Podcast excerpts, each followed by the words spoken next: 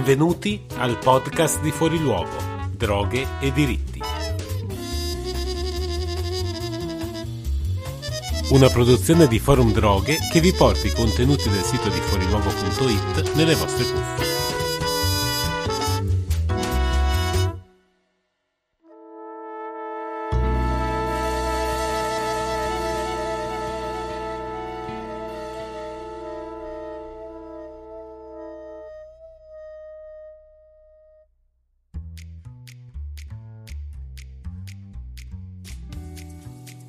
Bentrovati, sono Leonardo Fiorentini e questo è l'episodio 19 del podcast di Fuori Luogo. In questo episodio vi proponiamo la conferenza stampa promossa dal CNCA, il Coordinamento Nazionale delle Comunità d'Accoglienza, in risposta alla proposta del sottosegretario del Mastro di trasferire i detenuti definiti tossicodipendenti dalle carceri alle comunità chiuse. L'evento coordinato da San Bassi, si è svolto martedì 22 marzo 2023 alla sala stampa della Camera dei Deputati. Eccovi la registrazione audio della conferenza stampa trasmessa su webtv.camera.it. Buon ascolto.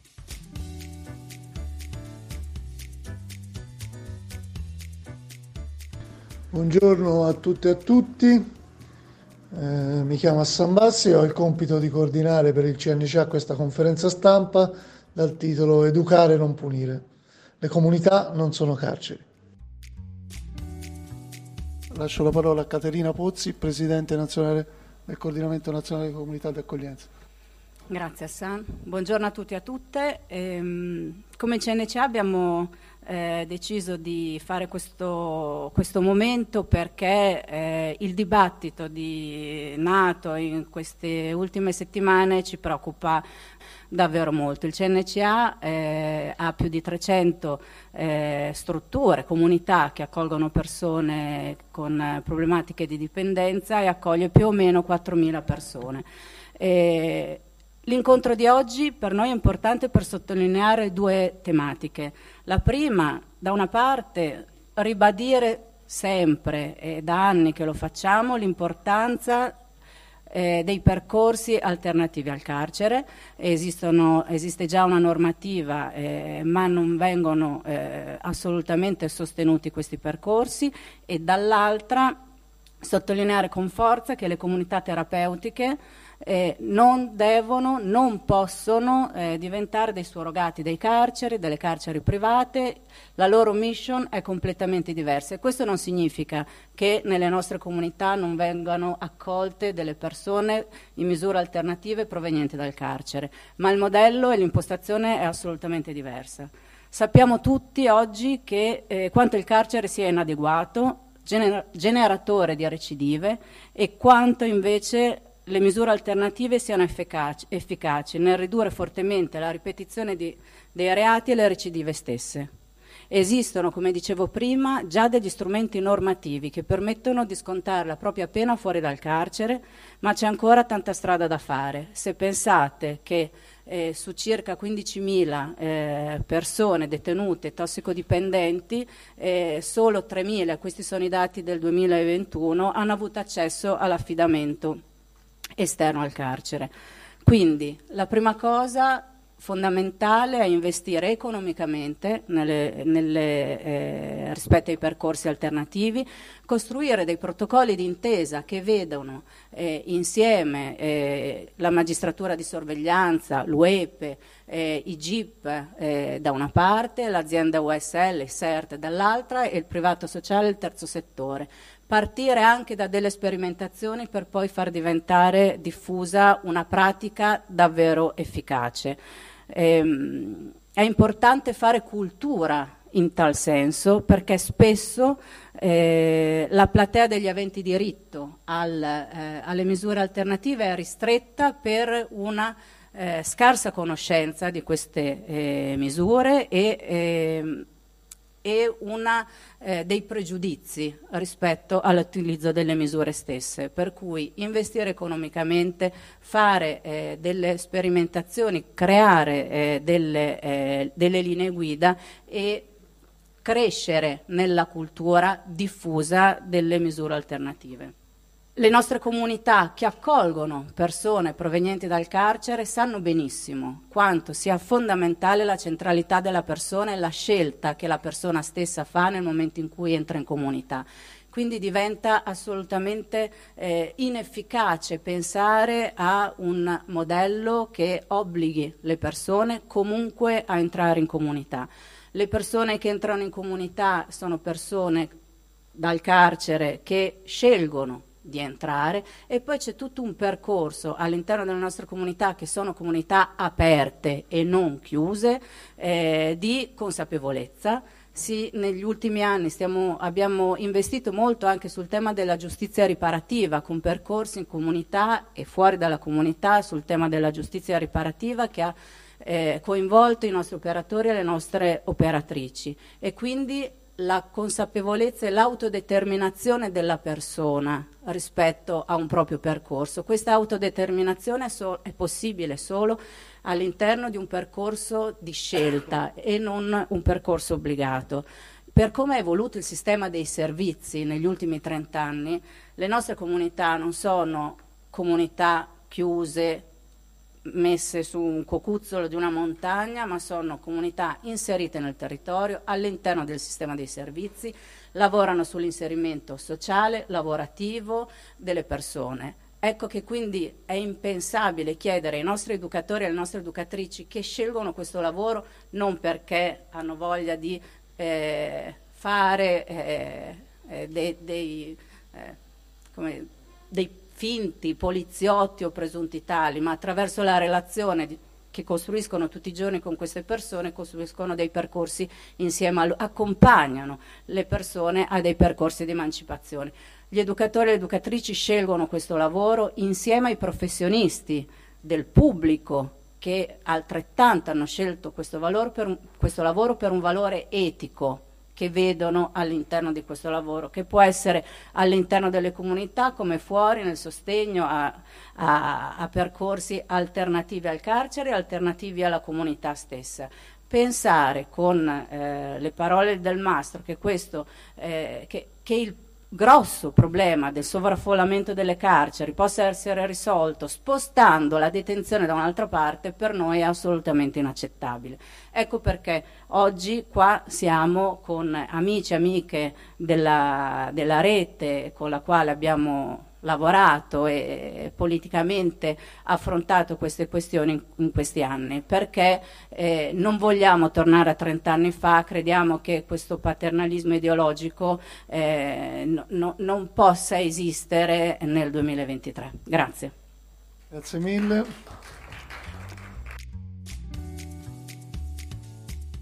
Adesso la parola a Riccardo De Facci.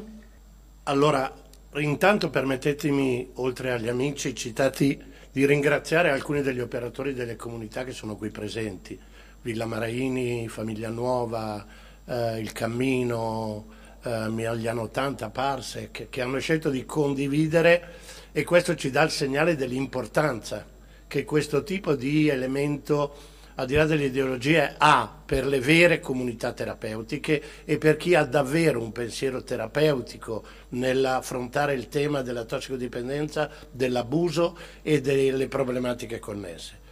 Io sono molto diretto, visto che sono pochi minuti.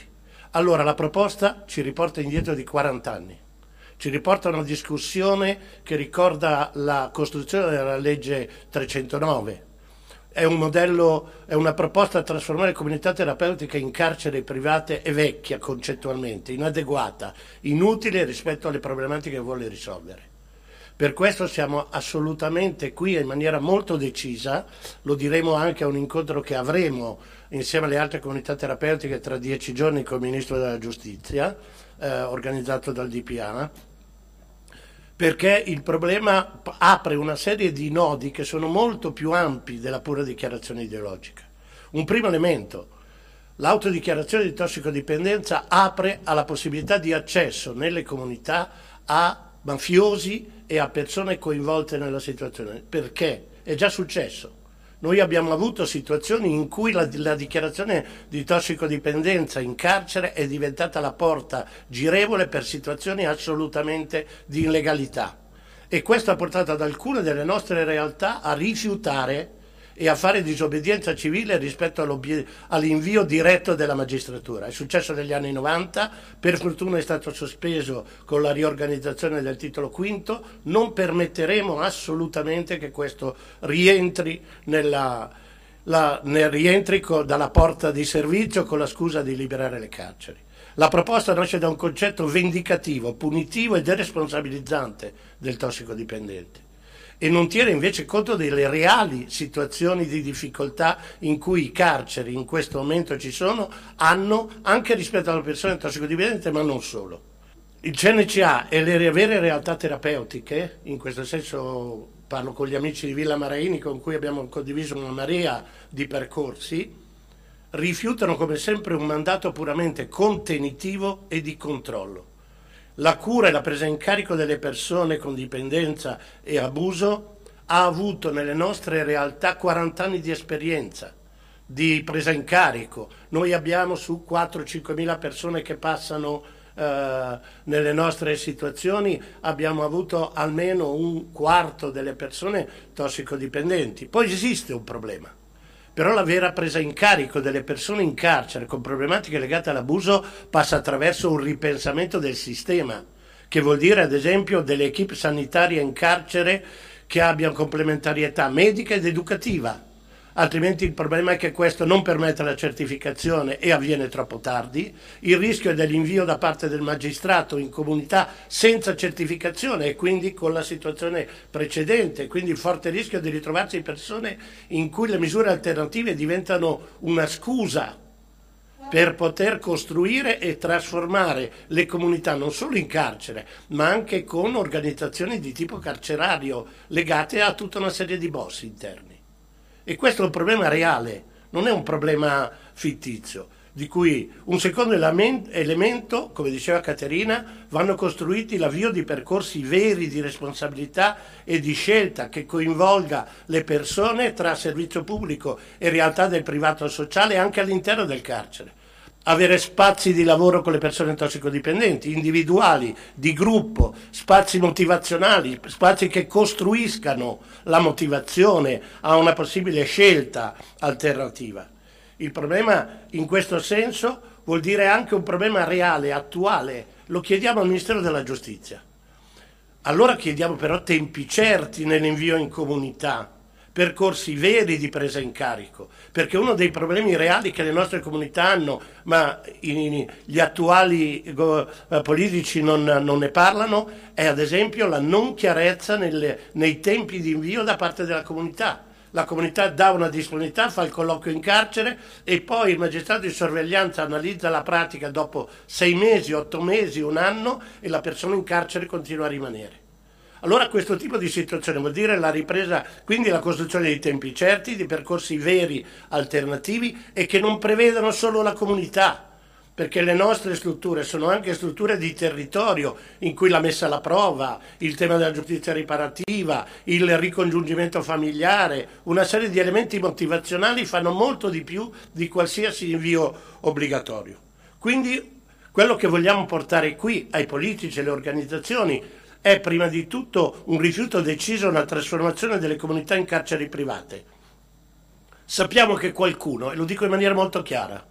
qualche realtà probabilmente deve riempire dei posti. Ha tentato di costruire autorizzazione per 400 posti eh, qualche anno fa in Emilia-Romagna, gliene è stata data solo 100 di autorizzazione, probabilmente i posti vuoti stanno pressando con continui incontri che noi sappiamo esserci rispetto alle, alla realtà citate. Non le abbiamo citate noi, le ha citate il Ministero della Giustizia. San Patrignano non ci rappresenta, non rappresenta il modello di comunità terapeutica, non l'ha rappresentato negli anni Ottanta e non lo rappresenta oggi, per il tipo di rapporto che non ha col pubblico, che non ha con le persone, che non ha con le motivazioni delle persone, che non ha col territorio. Noi siamo un'altra cosa e lo vogliamo riaffermare. Questo ci porta quindi a recuperare uno slogan, non lo usavamo da un po', ma purtroppo si ritorna a 30 anni fa, educare, non punire. Non abbiamo ansie vendicative, non abbiamo ansie punitive. Il problema potrebbe portare anche, lo dico in maniera forte come CNCA, ha una disobbedienza civile rispetto a delle situazioni che potrebbero avere invii da parte della magistratura senza certificazione, direttamente legato a un'alternativa alla pena e quindi non tanto terapeutiche, ma semplicemente in una logica contenitiva, in questo momento invece io credo che tutte le comunità, l'hanno detto da sempre, perché lo fanno già, sono disponibili a costruire percorsi interni ed esterni rispetto al carcere Faccio solo una citazione, poi davvero mi fermo. Nella 309 esiste persino, mai attualizzato ormai da anni, la possibilità di costruire misure alternative pre-carcere, cioè persone fermate con eh, reati fino a un certo livello possono, potrebbero costruire nel giro di 48 ore dei percorsi alternativi e di invio in strutture terapeutiche, questo tipo di situazione è stata fatta una sola tentativo a Milano, per, c'è un libro bellissimo uh, su questo, il problema è che però tutto questo, quindi vuol dire un lavoro, in, un lavoro, pre, un lavoro interno e un lavoro esterno rispetto ai territori, in cui la comunità, i servizi pubblici e i territori però siano direttamente quindi andiamo verso, sì, la revisione della 309, ma non nelle direzioni che ci stanno dicendo. Vuol dire potenziamento dei servizi terapeutici in carcere fuori, che stanno riducendo i numeri addirittura rispetto a quelli previsti nella legge 90. Se noi andiamo a verificare nel 90 con quel numero, noi abbiamo numeri di operatori minori che, che pre, quelli previsti dalla legge. Vuol dire quindi un potenziamento delle comunità terapeutiche, qui lo dico noi lo diremo al Ministero della uh, Sanità giovedì in un incontro che il DPA ha proposto. Non possiamo avere 20 sistemi diversi di presa in carico, in cui io posso avere 14 realtà diverse in Lombardia e due sole esperienze in, in uh, mod, um, modelli in Sicilia. Il problema, i servizi territoriali diventano decisivi anche nella costruzione alternativa. E allora per noi ridiscutiamo, ma parliamo di scelta della persona, scelta della realtà, accompagnamento e responsabilità delle persone per quanto rei. Grazie intanto.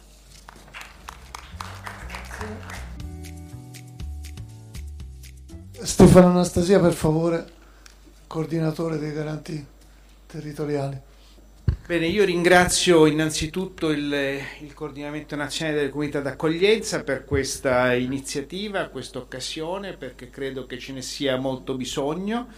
Eh, ha fatto diciamo, un discreto rumore la proposta del eh, sottosegretario Del Mastro. Ieri, per chi si appassiona, si appassiona delle questioni penitenziarie, ce n'è stata un'altra sul lavoro penitenziario si tratta di, eh, ovviamente ci fa piacere che i sottosegretari della giustizia scoprano che il problema del penitenziario è un problema, che c'è il problema dei tossicodipendenti in carcere, che c'è il problema del lavoro, è la, la proposta di ieri, del lavoro per le persone detenute come strumento di reinserimento, quindi del lavoro qualificato, dopodiché non si può ignorare la storia, cioè i 30 anni che abbiamo alle spalle, il fatto che esiste, come giustamente diceva Riccardo De Facci un attimo fa, esiste una normativa che prevede già ora l'affidamento in prova eh, terapeutico per le pene fino a sei anni e che è pochissimo utilizzato, in modo particolare pochissimo utilizzato dalla libertà. Eh, i, le persone con problemi di dipendenza che riescono ad accedere alle alternative ci accedono ormai in gran parte dal carcere perché sono tendenzialmente giudicati inaffidabili in, fi- in, fase di prima valutazione dai magistrati che pure potrebbero appunto concedere la, l'affidamento in prova al servizio sociale dalla libertà per pene fino a sei anni. Si tratta peraltro, diciamo, ricordiamolo, eh, della eh, carota che accompagnava il bastone della Fini Giovanardi, di questo si tratta eh, per cui c'era l'aggravamento delle pene e c'era la possibilità dell'affidamento in prova al servizio sociale fino a sei anni dal fine pena. Eh, ora speriamo che nella proposta del mastro resti soltanto la parte della carota e non compaia a un certo punto la parte del bastone, cioè non compaia diciamo, una maggiore severità penale per chi evidentemente non incontra queste possibilità dall'intervista che, che ha fatto già qualcosa riguardo alle conseguenze penali che possa avere diciamo, sì, eh, l'infrangere le, la previsione che viene, eh, la possibilità che viene offerta, già diciamo sì, qualcosa in questo senso sembra, sembra emergere. Quindi eh, il, eh, le critiche che qui vengono mosse mi sembrano diciamo sì, critiche eh, fondamentali insuperabili riguardo ai percorsi di scelta che vanno fatti per appunto la costruzione di alternative al,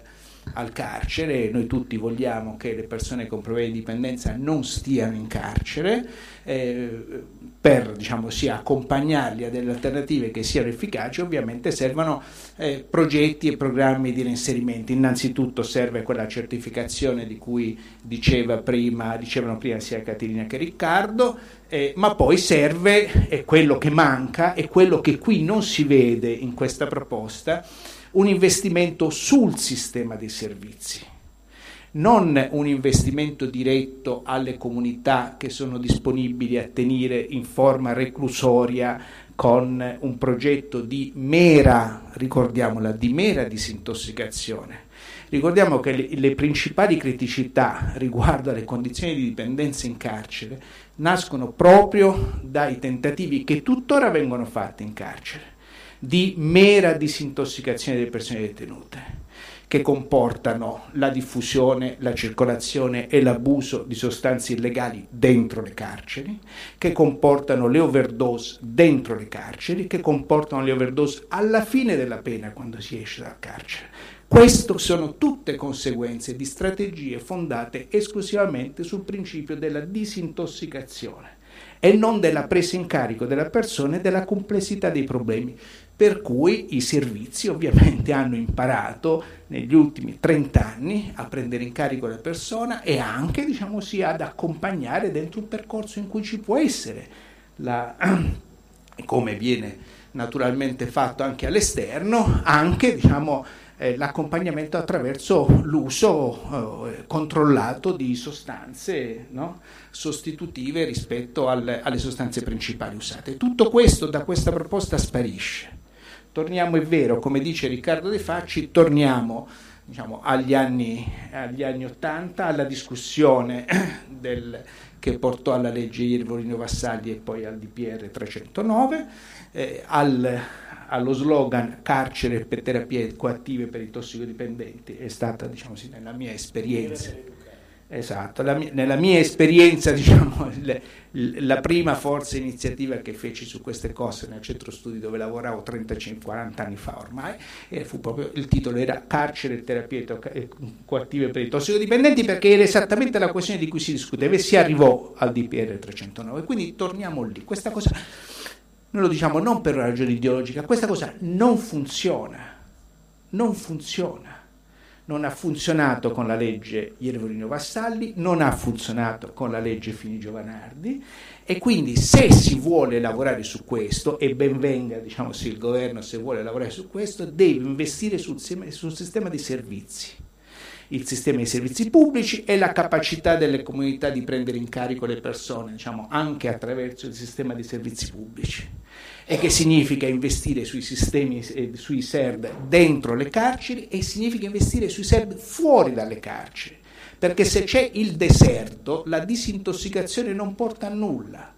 porterà, diciamo sì, appunto all'alternativa al carcere in strutture private, di questo si tratterà, con tutti i rischi connessi al momento successivo, cioè a quando queste persone finiranno la pena e si troveranno sulla strada senza alcun rapporto con i servizi pubblici e senza aver maturato un percorso di come dire, eh, emancipazione dalla condizione di dipendenza patologica. Questo è il rischio che abbiamo di fronte, rispetto a questo rischio speriamo che il governo voglia rifletterci un po' meglio sulle proposte che ha avanzato. Grazie mille. Invitiamo la vicepresidente Anna Rossomando che ringraziamo. Grazie per l'invito e anche per l'iniziativa che ci dà l'occasione di riflettere con chi opera eh, sul campo. Allora, diciamo questo, positivo, però mi fermo a questo punto, il primo punto positivo, che il sottosegretario Dalmato si sia accorto che il carcere eh, così com'è, cioè non va bene per il recupero, cioè per eh, chi eh, commette reati perché è in un circuito di tossicodipendenza, perché all'esordio di questa legislatura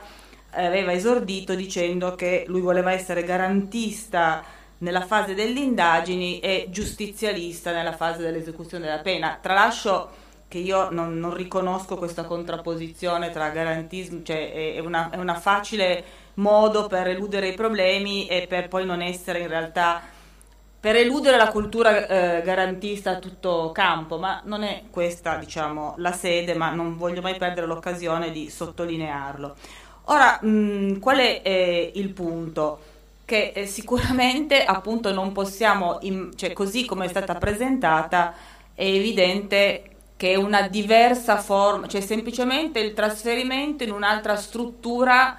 che in un qualche modo è, è, è carceraria ma è fatta apposta, diciamo così, eh, per i tossicodipendenti. Ora con un approccio, per quello che capiamo, perché in realtà come in altre proposte del, del governo sono, su questo tema della giustizia sono sempre piuttosto fumose, mentre invece se guardiamo i provvedimenti che sono stati presi sono finora tutti in direzione contraria, perché abbiamo avuto la creazione di reati di straordinario allarme sociale come quello eh, dei rave in cui ci sono più, più, carcere, più intercettazioni e quant'altro. Abbiamo avuto le, la, la, la, revoca di quel provvedimento che aveva dato un'ottima prova di sé durante la pandemia, cioè per i semi liberi che avevano dato prova del fatto che non tornando in carcere non, insomma, era veramente un percorso di recupero e nonostante le rinnovate richieste da parte dell'opposizione di eh, appunto confermare questa misura non è, è, stata confermata. Quindi fino adesso,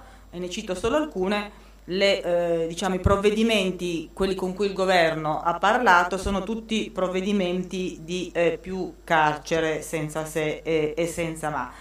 E io sono d'accordo sul fatto che la disintossicazione coatta, eh, prima ancora che dare un giudizio, semplicemente sappiamo che eh, non funziona. Quando parliamo di problemi di tossicodipendenza che, come dire, incontrano anche eh, la commissione eh, di reati, sappiamo che mh, parliamo eh, di persone che hanno bisogno di avere un percorso. Qui mi permetto, cioè, mh, ho anche un'esperienza personale non tanto come operatrice, eh, come appunto questa platea di esperti, ma come avvocata penalista, quindi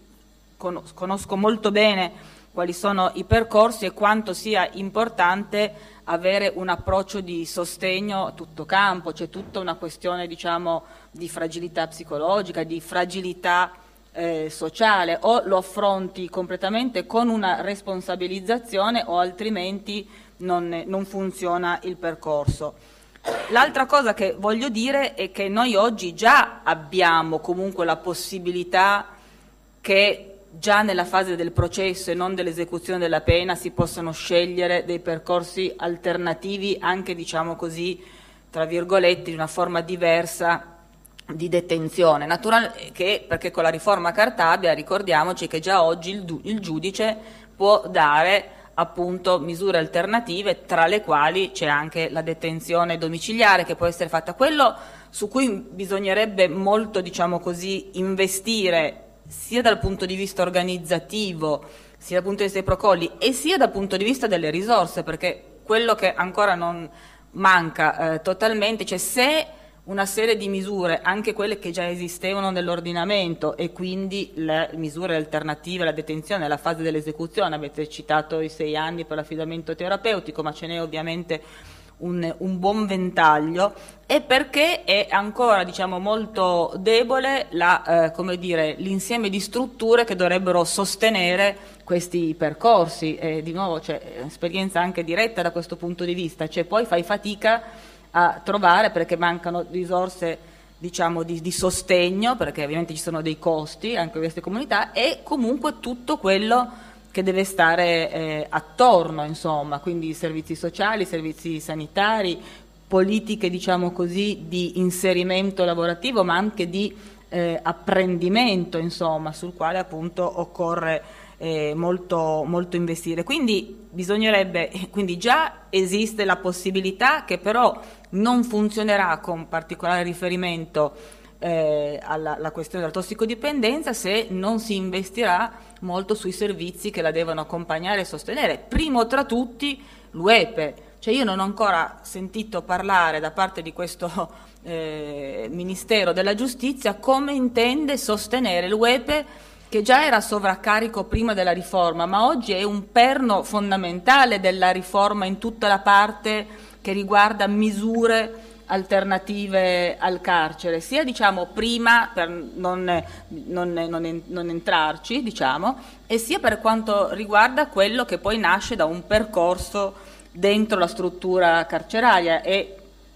giustamente avete citato il SERD anche dentro eh, al carcere, sappiamo quanto è ancora faticoso e lungo questo tipo di contatto, di rapporto che viene stabilito tra il detenuto e questo tipo di servizio. Perché? Perché ovviamente c'è una drammatica eh, assenza di eh, operatori e di strutture. Quindi bisognerebbe molto lavorare su questo, sapendo che parliamo di presa in carico e di percorsi fatti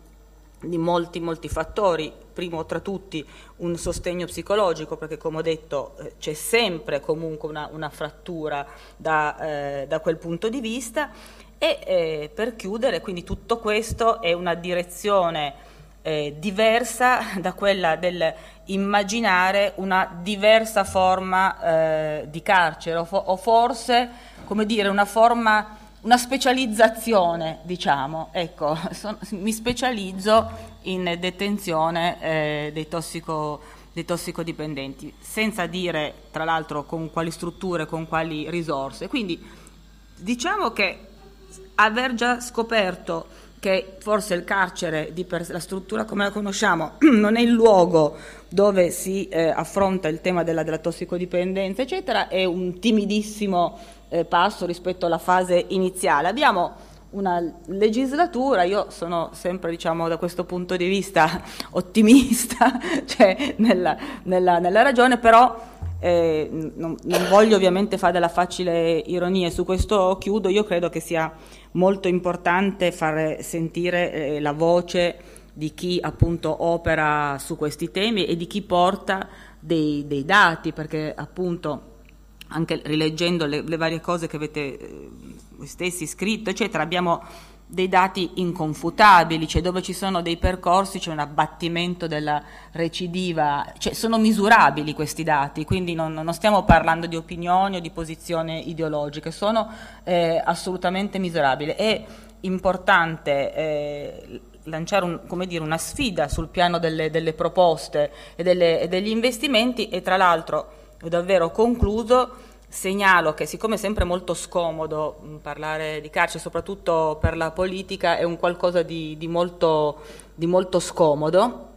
E noi diciamo, ci siamo scomodati anche nella fase del PNRR perché caparbiamente abbiamo voluto inserire proprio in, in quella parte che, che riguardava appunto tutta la questione sociale anche la questione eh, del carcere nel PRR, nelle risoluzioni che abbiamo eh, approvato qui eh, in Parlamento, assegnare appunto eh, non soltanto un punto ma una, eh, una, una questione. Insomma. Quindi bisogna che la politica eh, si scomodi, che affronti questi, questi temi scomodi e naturalmente speriamo, confidiamo sempre sul fatto che eh, quando si sbandiera molto garantismo, questo garantismo non si fermi fuori dai cancelli delle, delle carceri, ma ci entri con la Costituzione in mano. Grazie. Grazie mille. Inviterei l'onorevole Riccardo Magi a intervenire, per favore. Ma intanto grazie davvero per la vostra presenza stamattina alla Camera dei Deputati perché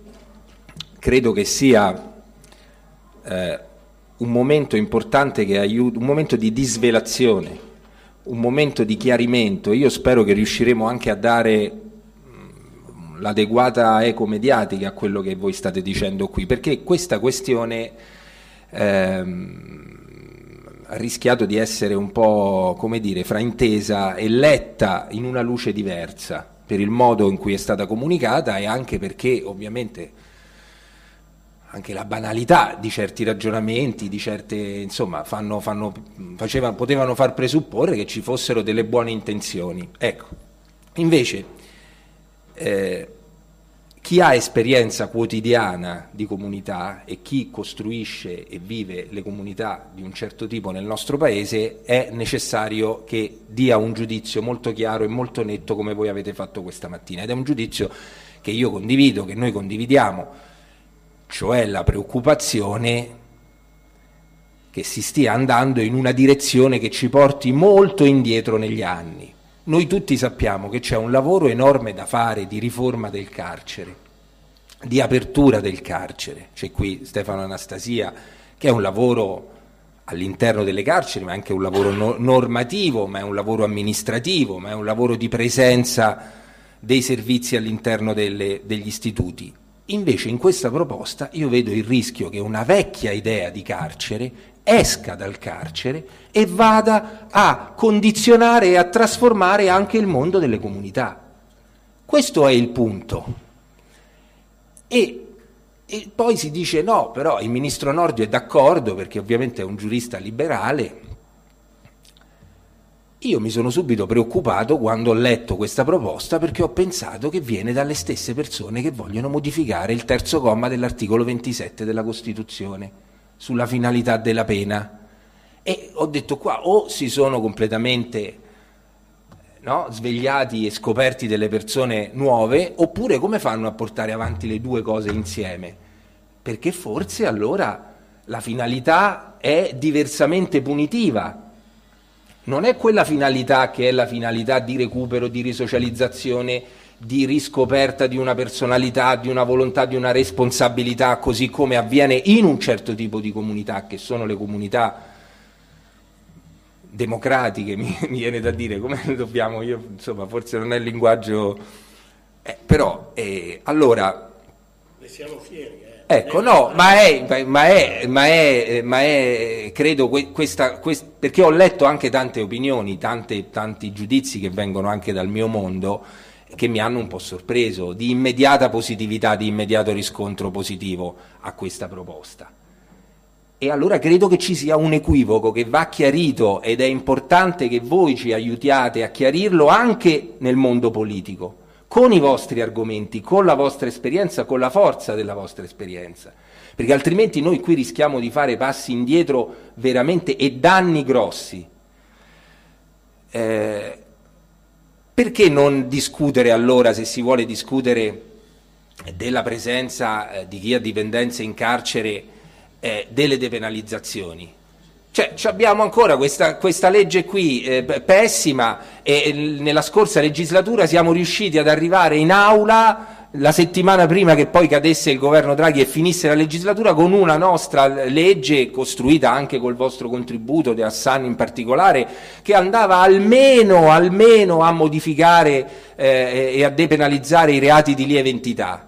Perché non la si vuole prendere da quel lato se davvero si vuole essere dei giuristi liberali,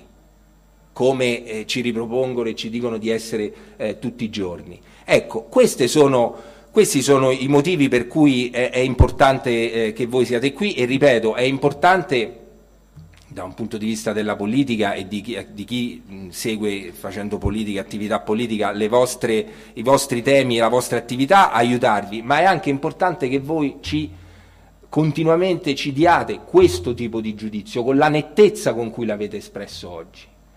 Perché eh, eh, il rischio che davvero da una misura di questo tipo si vadano a riversare direttamente risorse pubbliche eh, affermando un determinato modello di comunità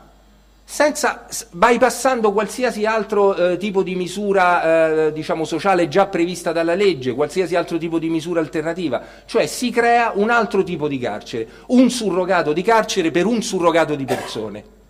che sono le persone con dipendenza. Questo rischio va lanciato, questo allarme va lanciato con tutta la forza con cui l'avete fatto stamattina e ovviamente noi lo faremo eh, a livello parlamentare se servirà. Grazie.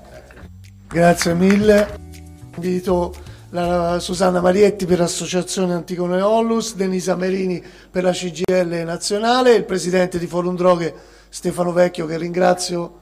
ovviamente della loro presenza a nome del CNCA e darei la parola in quest'ordine. Grazie. Hassan, grazie a tutti. Eh, rapidissima, non, mm, sono totalmente d'accordo con tutto quanto è stato detto da chi mi ha preceduto, da Stefano Anastasia sul carcere, quindi non vado a ripetere niente di tutto questo. La mia presenza qua è per testimoniare l'assoluta contrarietà di Antigone a questa follia della creazione di un eh, circuito penitenziario privato che vada a raddoppiare, ad affiancarsi a quello pubblico. Um, che ci sia un tema del sovraffollamento carcerario non c'è dubbio, ce lo dicono i numeri, siamo a 5.000 posti sopra ufficiali, poi noi che le carceri le visitiamo incontriamo continuamente sezioni chiuse il cui eh, eh posti sono conteggiati nella capienza ufficiale. Ehm, ma diciamo c'ha una strana modalità questo governo, come diceva pure la senatrice prima, per dimostrare la propria sensibilità sul tema dell'affollamento carcerario. Eh, quello che ha fatto o ha detto fino adesso è sempre andato nella direzione eh, o di eh, aumentare l'affollamento oppure eh, proclami deflattivi eh, con poco senso e una evidente dimostrazione di non comprensione della complessità eh, del sistema nonché del, dei diritti delle persone che questo sistema abitano. Eh, l'ultimo di, della dichiarazione di Del Mastro vanno esattamente in questa direzione e credo che l'unica cosa sincera che ha detto in quell'intervista è stato che lui rappresenta l'uomo della strada e che così si prendono i voti. Eh, va, faccio una carrellata puntuale e mi taccio. Dal primo discorso di Giorgia Meloni e la fiducia alla Camera dove ha ribadito il tema della certezza della pena che va affrontato con un piano di edilizia penitenziaria, quindi il carcere, il moloch intoccabile, non esiste altro, non ci sono misure alternative, eccetera piano, eh, il piano carceri che chiunque nei decenni passati ci abbia provato ha sbattuto contro l'impossibilità quando non contro la Corte dei Conti. Poi eh, la, la, prima volta che si è riunito il Consiglio dei Ministri ha introdotto un nuovo reato con pene fino a sei anni, lo ricordava la senatrice. Poche settimane dopo, sempre Del Mastro ha detto che lui avrebbe risolto il problema dell'affollamento delle carceri mandando a casa loro gli stranieri anche questo, io voglio vedere, a parte i paesi che magari hanno due detenuti in Italia, voglio vedere gli altri chi è che si riprende persone che hanno fatto il reato nel nostro paese. Alla fine dell'anno hanno lasciato che 700 persone che stavano da anni sul territorio e non creavano problemi a nessuno rientrassero in carcere, appunto i semiliberi, e quindi bisognasse trovare 700 posti letto. Poi Ehm, l'ultima cosa, ora sembrerà una cosa numericamente piccola, la legge quella sui bambini in carcere, no? ex siani, eccetera. Eh, che comunque non riguarda solo le poche mamme con i bambini in carcere, che riguarda le donne che hanno figli fino a 10 anni e che fuori e che possono chiedere la detenzione domiciliare speciale, quindi insomma un minimo di valore deflattivo ce l'ha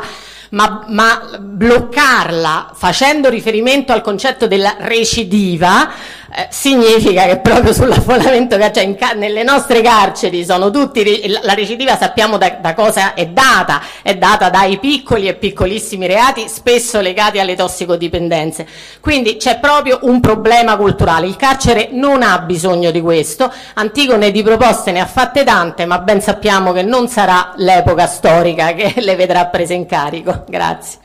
Grazie mille Susanna. Denise per la CGL nazionale grazie io condivido molto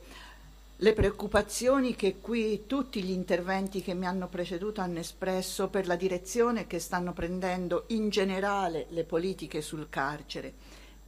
sull'ordinamento penitenziario, ma in generale direi sul tema droghe, sostanze e dipendenze.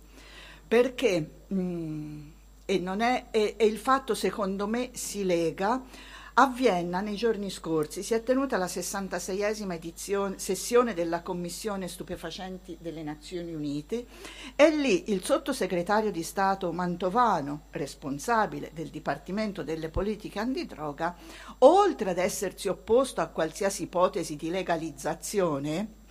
ha detto che la droga non è solo una minaccia per la salute delle persone, ma per la sicurezza delle nostre comunità. Questo lo trovo un fatto estremamente grave perché ripropone il tema e la visione delle persone che usano sostanze come minacce alla sicurezza nostra, di, dei cittadini e delle città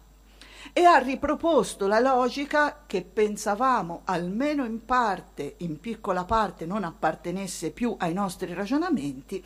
della tolleranza zero e del consumo zero,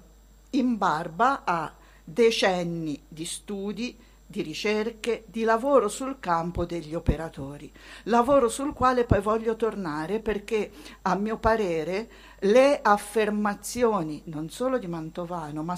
anche quelle di Del Mastro riguardo alle comunità e al ruolo delle comunità offendono profondamente gli operatori che in queste comunità da anni lavorano, si impegnano e studiano sulle modalità per offrire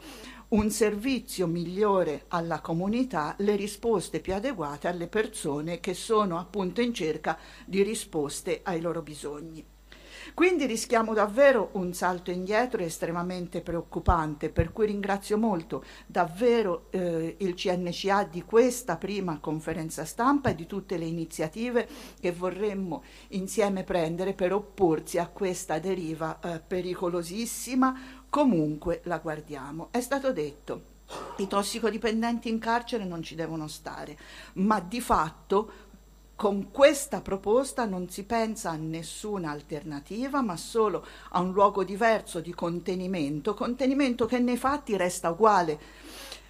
mentre e proprio sono proprio gli operatori che ce lo dimostrano con i risultati importanti anche conseguiti in questi anni, c'è bisogno di percorsi alternativi che non siano solo detentivi, tutt'altro. C'è bisogno di percorsi terapeutici, riabilitativi, lavorativi, di inclusioni e le comunità non sono e non possono e non devono essere carceri private perché non sono istituzioni totali separate dal resto della società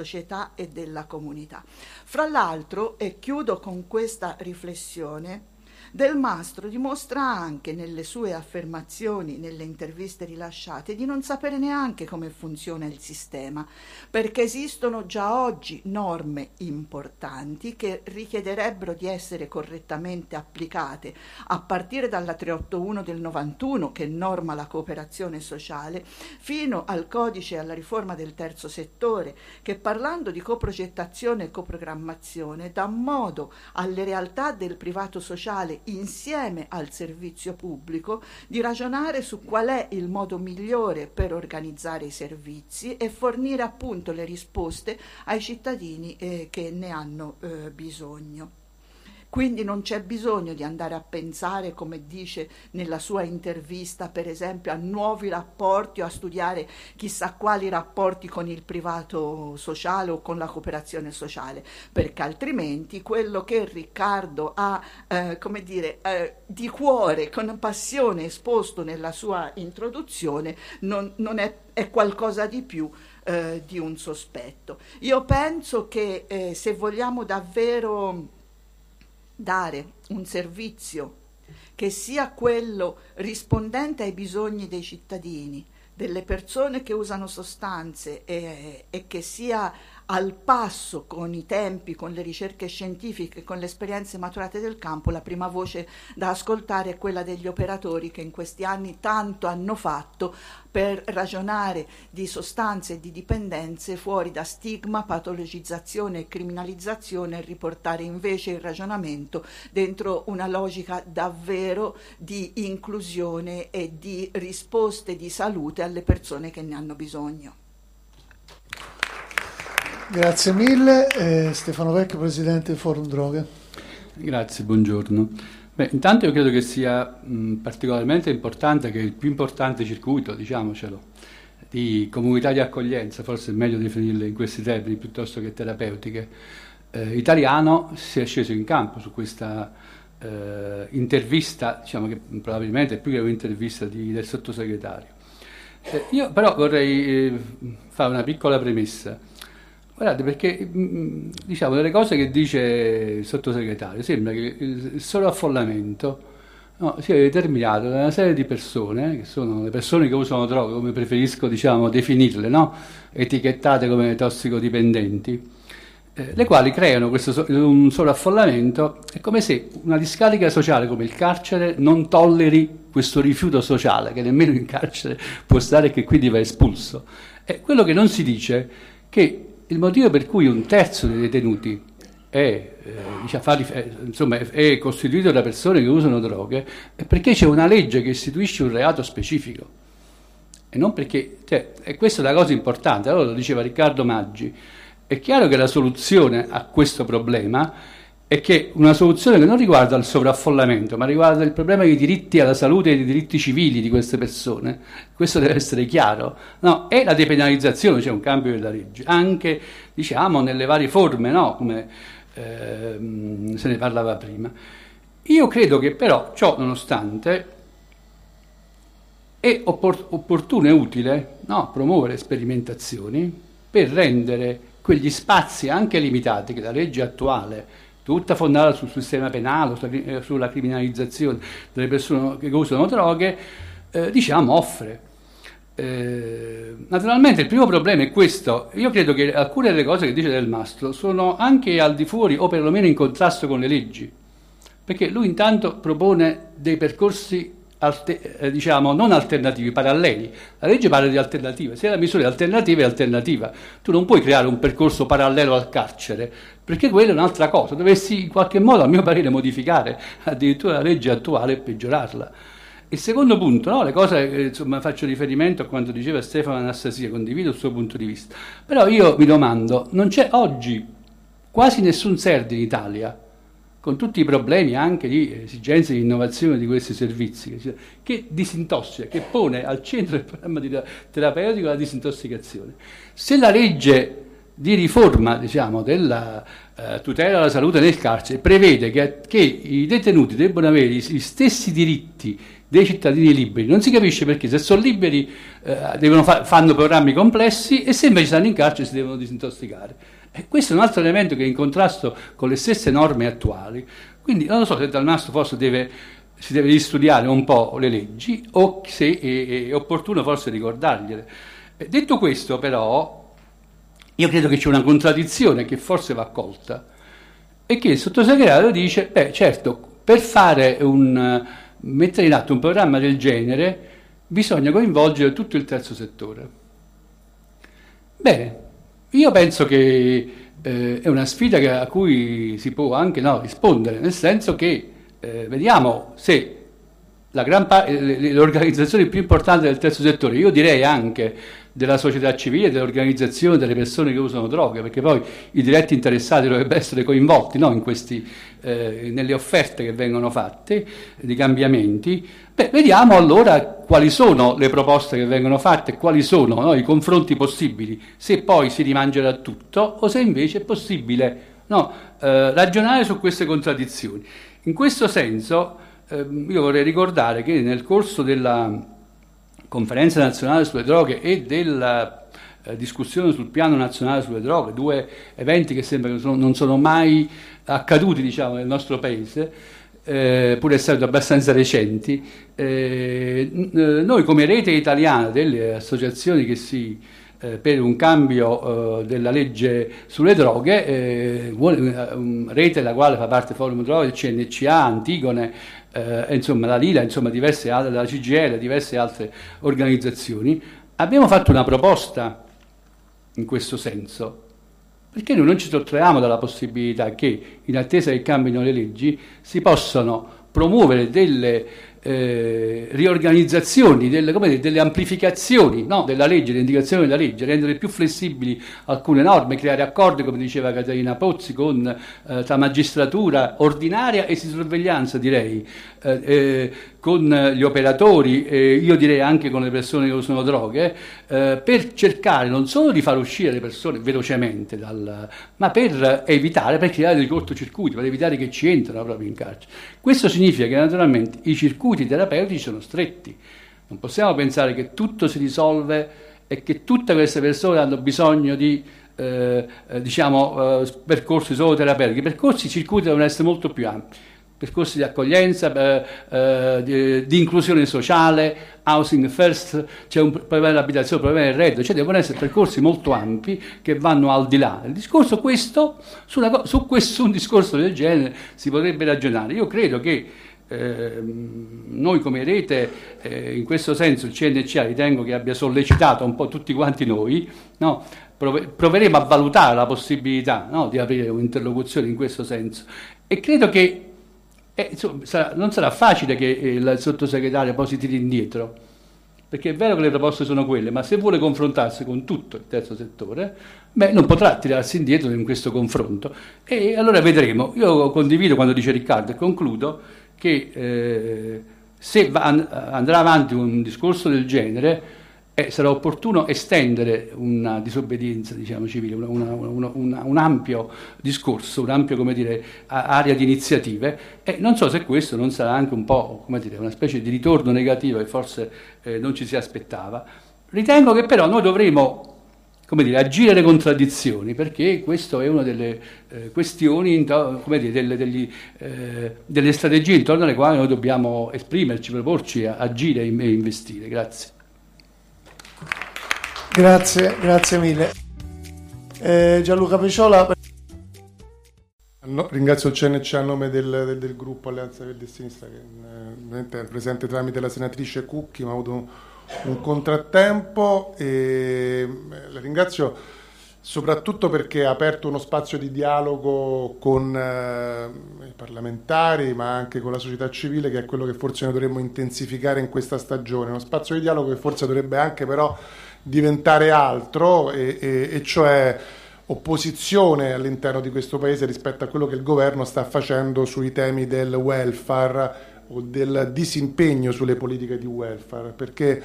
è evidente che noi dobbiamo cogliere lo spazio aperto da, del mastro, nel senso ha alzato la palla, io temo che a schiacciare non saremo noi, non sarà il eh, sistema del, delle comunità di accoglienza, dei servizi sul territorio, degli operatori, delle operatrici, ma sarà quello che è il massimo della rappresentanza della cultura securitaria, perché da, questo, da, da quando si è insediato questo governo laddove non arriva il welfare arriva la pena, arriva il carcere, arriva la detenzione, sono stati aggiunti almeno altri tre reati se non, se non, mi sbaglio, insomma l'ultimo è quello che riguarda l'aumento delle pene per gli scafisti che come sappiamo eh, anche questi andranno a, a, ad incidere sul sistema carcerario italiano, per non parlare del eh, dei permessi per motivi umanitari, permessi speciali per motivi umanitari, quindi significa ulteriore inserimento nella sfera dell'illegalità di migliaia di persone, quindi ancora carcere, quindi ancora eh, detenzione. Io eh, penso che noi dobbiamo mh, avere la capacità di mettere in rete le realtà che sono presenti, aumentarne anche di intensità e di qualità su un tema progettuale. Magari laddove non, non riusciamo a interloquire col governo potremmo far dialogare gli enti locali, perché molte delle misure di cui stiamo parlando sono di competenza degli enti locali in termini di prerogative e risorse. Forse bisognerebbe mettere insieme regioni, comuni, municipi, laddove noi riusciamo ad arrivare in termini di affinità di cultura politica e metterli a confronto sui temi che stiamo discutendo, sul potenziamento delle misure alternative al carcere per chi sta dentro una situazione di tossicodipendenza, nei termini che ovviamente stanno più a cuore al, al, nostro punto di vista, cioè quello di evitare carcere, dare opportunità e fare una battaglia anche, secondo me, sul tema delle risorse, perché è vero che ci sono le opportunità esterne al carcere c'è il sistema normativo, ma mancano operatori sociali, educatori, psicologi, assistenti sociali e, e, quindi noi su questo forse dovremmo aprire una campagna anche a partire dalle prossime leggi di bilancio. Grazie. Grazie mille. Caterina Pozzi, Presidente del CNCA. Ah, intanto ringrazio davvero tutti e tutte per essere venute qua, è stata mh, mm, breve ma intensa e soprattutto abbiamo le idee molto chiare. E dobbiamo, io mi sento come CNCA, ci sentiamo eh, di avere la responsabilità insieme ad altri di, eh, come ci ha chiesto anche eh, l'onorevole Maggi, di eh, fare chiarezza rispetto a una comunicazione che a mio avviso è molto pericolosa. Eh, se uno facesse la parafrasi dell'articolo uscito eh, di Dalmastro, a ogni frase ci possono essere delle, inter- delle interpretazioni che fanno davvero paura. Per cui attenti, disponibili, assolutamente, riprendo quello che ha detto anche Stefano alla fine, disponibili a costruire davvero delle alternative. Grazie a tutti.